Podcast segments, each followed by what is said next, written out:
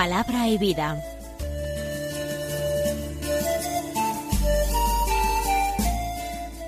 Con el padre Manuel Horta desde Sevilla.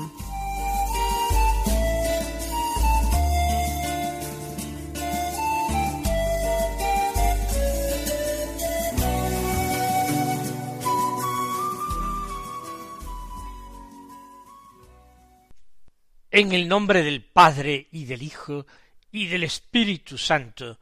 Amén. Alabados sean Jesús y María.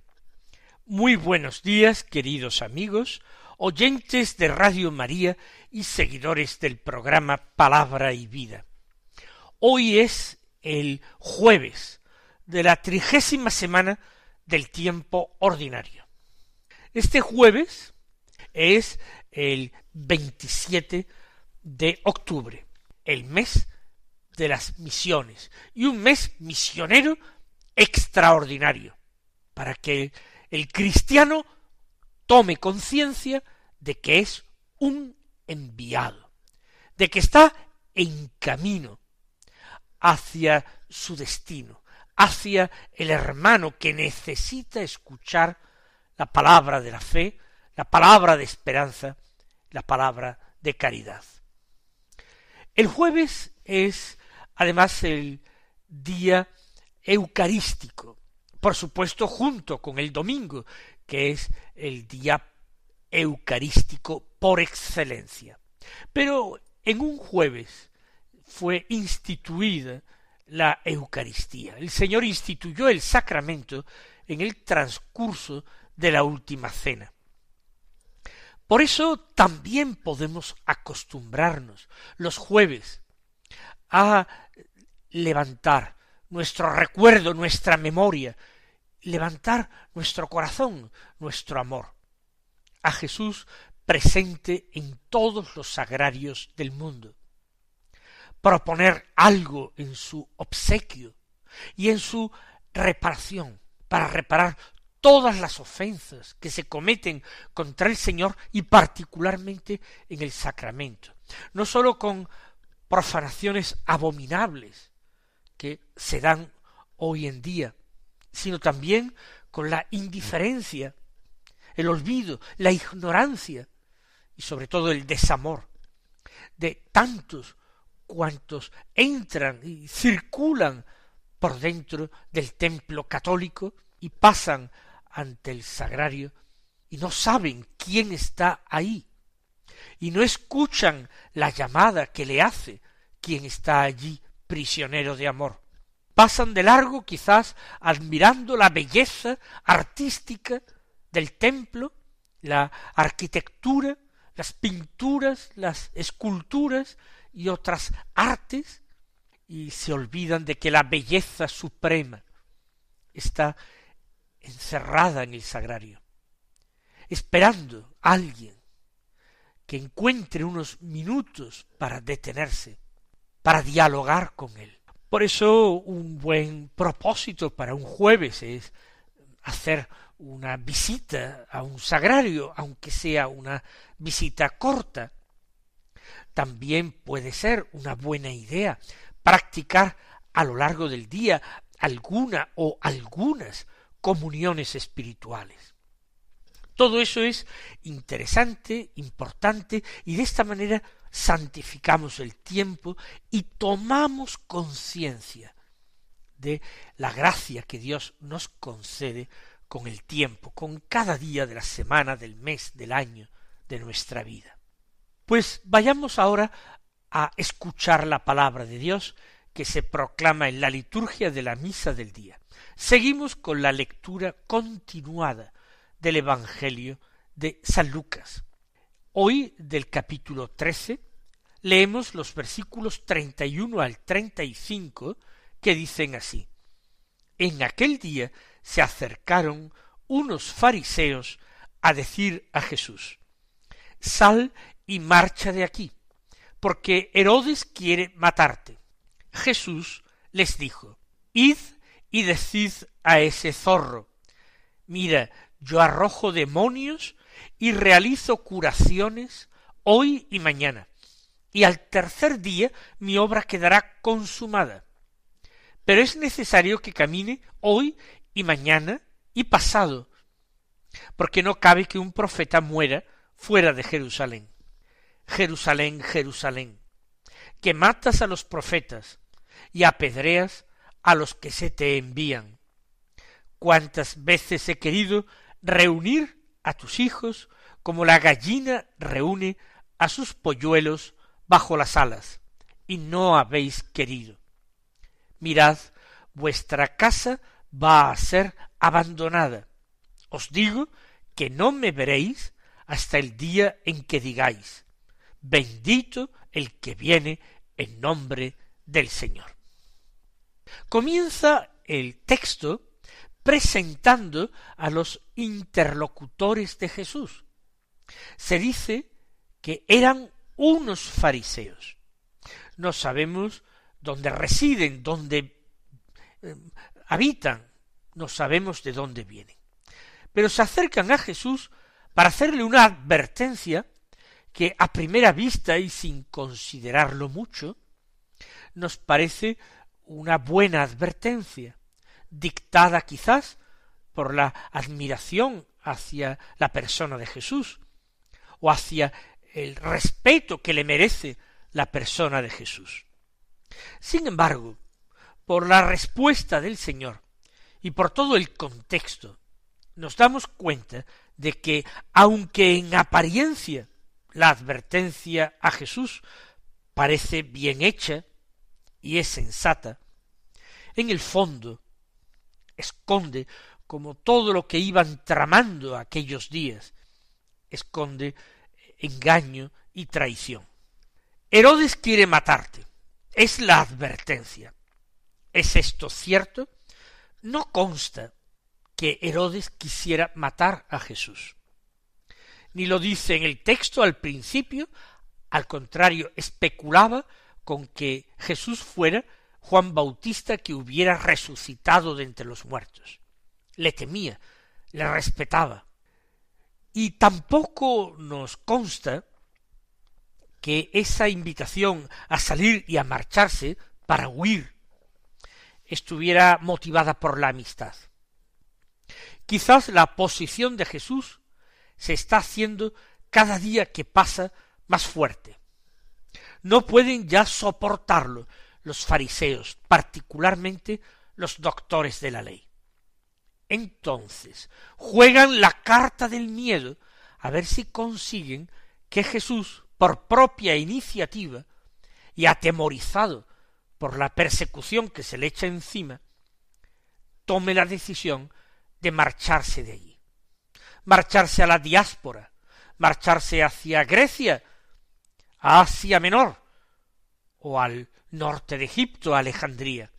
Allí había muchas colonias de judíos pues que se vaya allá, dirían ellos, a dar la lata, a predicar sus extrañas doctrinas, pero que no lo haga aquí, en esta tierra santa, ni mucho menos en Jerusalén y en el atrio del templo.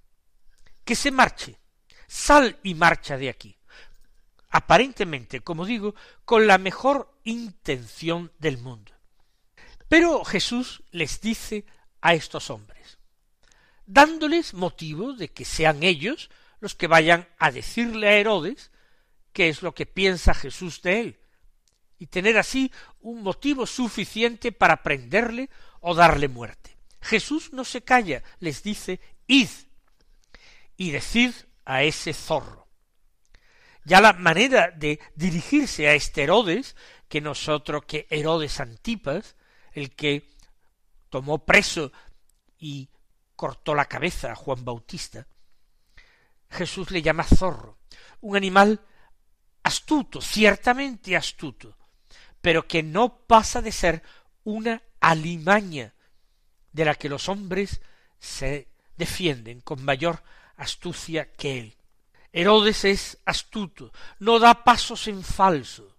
Él quiere conservar ese reino, un reino títere, bien es verdad, que le han creado los romanos en atención a su padre Herodes el Grande, que fue un gran amigo de Roma. sal y marcha, márchate de aquí, porque Herodes quiere matarte, le dicen ellos. Y Jesús, despreciando lo que puedan ir a decir los fariseos a Herodes, podrían ir con el correveidile, les dice, id a decir a ese zorro. ¿Qué es lo que le manda decir?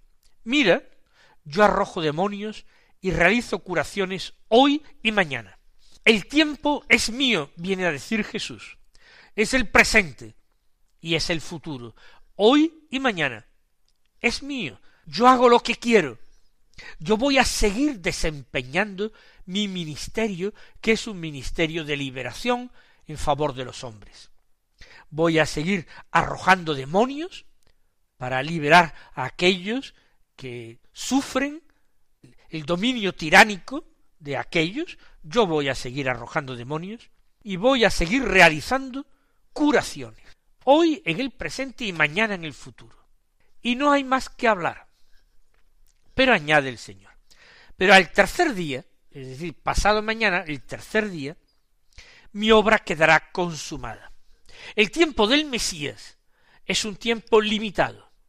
Es el tiempo del llamamiento a Israel, pueblo elegido por Dios, a Israel el primero, porque de Israel sale el Mesías, e Israel tiene el derecho de conocer al Mesías, de escuchar al Mesías, de aceptar al Mesías primero que nadie. Por tanto, hoy y mañana yo arrojo demonios y realizo curaciones. Al tercer día, pasado mañana, mi obra quedará consumada. Habré hecho todo lo que quería hacer en este tema de la predicación, de la propagación del Evangelio. Pero, añade Jesús, es necesario que camine hoy y mañana y pasado. No simplemente hoy y mañana para anunciar el Evangelio del reino. El camino tiene que llegar a pasado mañana, al tercer día, que es el día de la pasión y de la muerte. Es necesario que siga más allá de mañana. Es preciso que siga hasta el tercer día. ¿Por qué? Porque no cabe que un profeta muera fuera de Jerusalén. Ese era el dicho popular, esa era la tradición, esa era la conclusión que se sacaba de la lectura de algunas vidas de profetas. Los profetas morían en Jerusalén con mucha probabilidad. En parte porque allí estaba la corte y allí iban a predicar contra el pueblo o contra el rey o contra los cortesanos, la nobleza que rodeaba al rey o los sacerdotes del templo. Por eso recuerda a Jesús que no cabe que un profeta muera fuera de Jerusalén. Y añade una profecía él mismo añade una profecía que es un ay contra Jerusalén precisamente, la ciudad que da muerte a los profetas, la ciudad que va a dar muerte también al Mesías, al Hijo de Dios. Jerusalén, Jerusalén, que matas a los profetas y apedreas a los que se te envían. Es incorregible Jerusalén. ¿Qué puede hacer Dios? ¿A quién enviará? A su propio Hijo. Pero qué destino le aguarda también.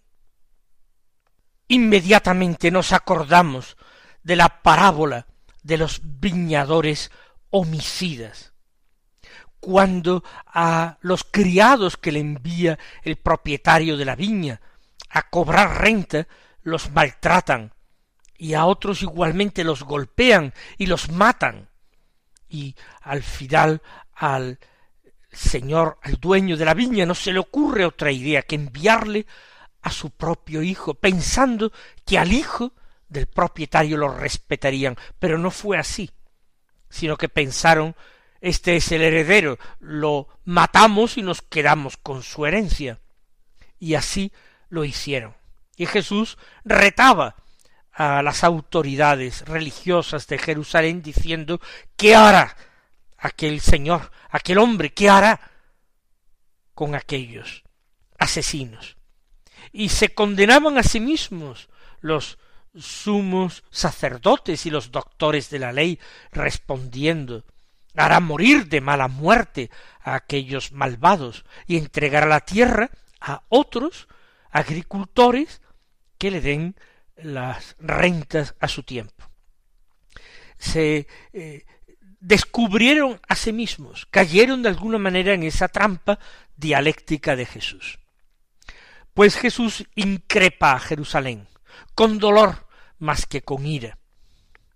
Añade, cuántas veces he querido reunir a tus hijos como la gallina reúne a sus polluelos bajo las alas.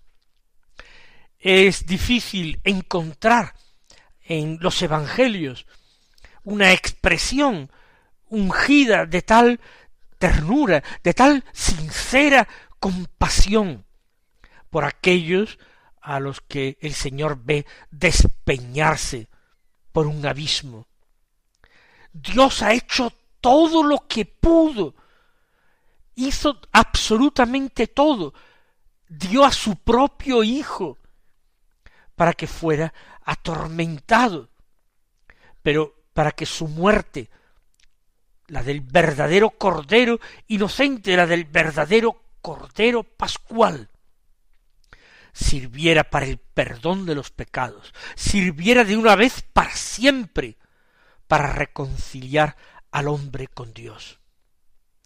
Una vez que Cristo muere en la cruz y resucita, Él me atribuye, a partir del sacramento del bautismo que yo recibo, todos los méritos de su pasión y de su muerte, de tal manera que cuando el Padre me mira, no ve un pecador digno de muerte, sino que el Padre contempla en mí la imagen amadísima de su Hijo único Jesucristo, en quien Él se vuelca, a quien Él pone por encima de cualquier criatura celestial o terrena, por encima de todos los coros de los ángeles.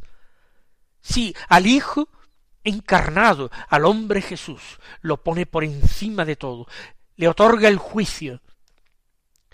Cuando Dios contempla al cristiano y cristiano pecador, pero revestido con los méritos de Cristo, no puede por menos sino de juzgar y de fallar a su favor. ¿Por qué? Porque suficiente es la muerte y el tormento de Cristo para abolir el pecado del mundo, para derrotar la muerte, para conceder a los hombres la vida. Yo, pecador, puedo presentarle al Padre las heridas, las llagas de su Hijo. Aquí están. Padre, yo he sufrido hasta la muerte como obediencia a ti, como entrega amorosa a ti. ¿Tienen fuerza todavía mis pecados?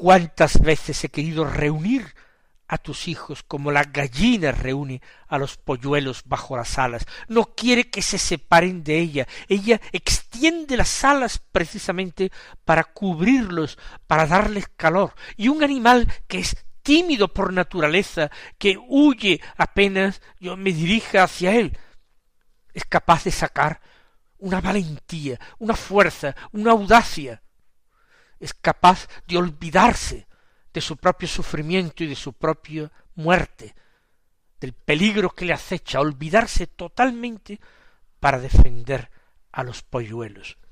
Cristo Jesús, abrirá también sus alas protectoras sobre nosotros. Y esas alas son los brazos de la Santa Cruz. Bendita cruz, glorificada cruz, signo de salvación, único signo de esperanza para nosotros, único signo de esperanza. He querido reunir a tus hijos, a los hijos de Jerusalén. En principio son los hijos del pueblo hebreo, del pueblo judío. Pero, y aquí viene la frase llena de compasión y de dolor, pero no habéis querido. Es decir, me habéis rechazado. Y rechazándome a mí habéis rechazado a Dios, al que me envió, habéis rechazado vuestra propia salvación, habéis rechazado de golpe a todos los profetas y a los patriarcas y a todos los personajes a los que se comunicó Dios y le dio la misión de anunciar la salvación a su pueblo. Esto es lo que aquellos hombres inconscientes han hecho. Pero este es también nuestro gran reto, acoger de corazón a Jesucristo, acoger de corazón la salvación de Dios. Añade Jesús, y es una frase terrible, mirad, vuestra casa va a ser abandonada. Eso tiene ecos de aquel alejaos de mí, malditos id al fuego eterno preparado para el diablo y sus ángeles. Pero vuestra casa es posible que se refiera al templo de Jerusalén, el orgullo de los judíos, el lugar de encuentro con Dios, el motivo de la superioridad de Israel sobre todos los pueblos. Vuestra casa va a ser abandonada, porque la gloria de Dios ya no reposa allí. Cristo Jesús, su cuerpo, es el verdadero y nuevo templo de Dios, el que tiene que ser buscado, el que Dios reconstruiría en sólo tres días si vosotros lo destruyerais, intentarais destruirlo.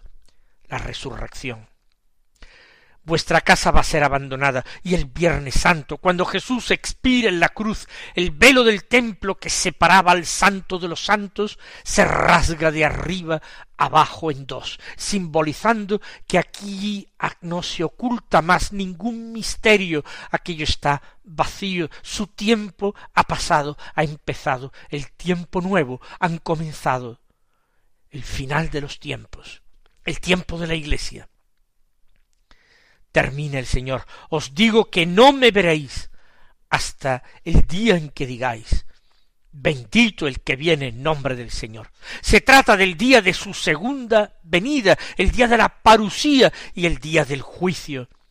En ese día aparecerá el signo del Hijo del Hombre sobre las nubes del cielo, todo ojo lo verá, y los justos lo aclamarán así, bendito el que viene en el nombre del Señor. Mis queridos hermanos, que Él os otorgue su bendición abundante y hasta mañana si Dios quiere.